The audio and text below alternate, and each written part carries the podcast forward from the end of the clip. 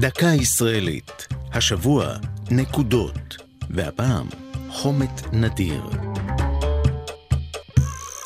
אם באחד מטיוליכם ראיתם יצור דמוי נחש, צהבהב ומקושט בצידיו בנקודות שחורות, דעו שאתם מבני המזל שפגשו בבעל החיים הנדיר, חומת נקוד.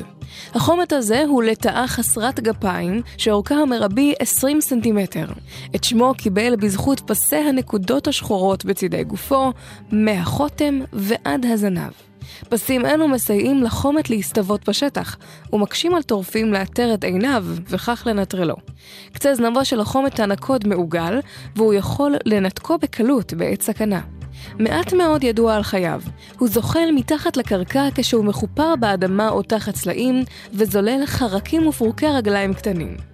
אזור התפוצה שלו משתרע מצפון הר הנגב ועד לחרמון, אך תפוצתו מקוטעת ולא רציפה. גם בשטח שכנותינו, ירדן וסוריה, אפשר למוצאו, אך גם שם, כמו אצלנו, אזורי מחייתו הולכים ונעלמים, ולכן הוא מוגדר בעל חיים בסכנת החדה חמורה. חוקרי הטבע מתאמצים לדעת יותר על אורחות חייו ועל תפוצתו הגיאוגרפית של חומת הנקוד, כדי שאפשר יהיה להצילו. בינתיים הוא בחזקת יצור נדיר ומסתורי. זו הייתה דקה ישראלית על נקודות וחומת נדיר.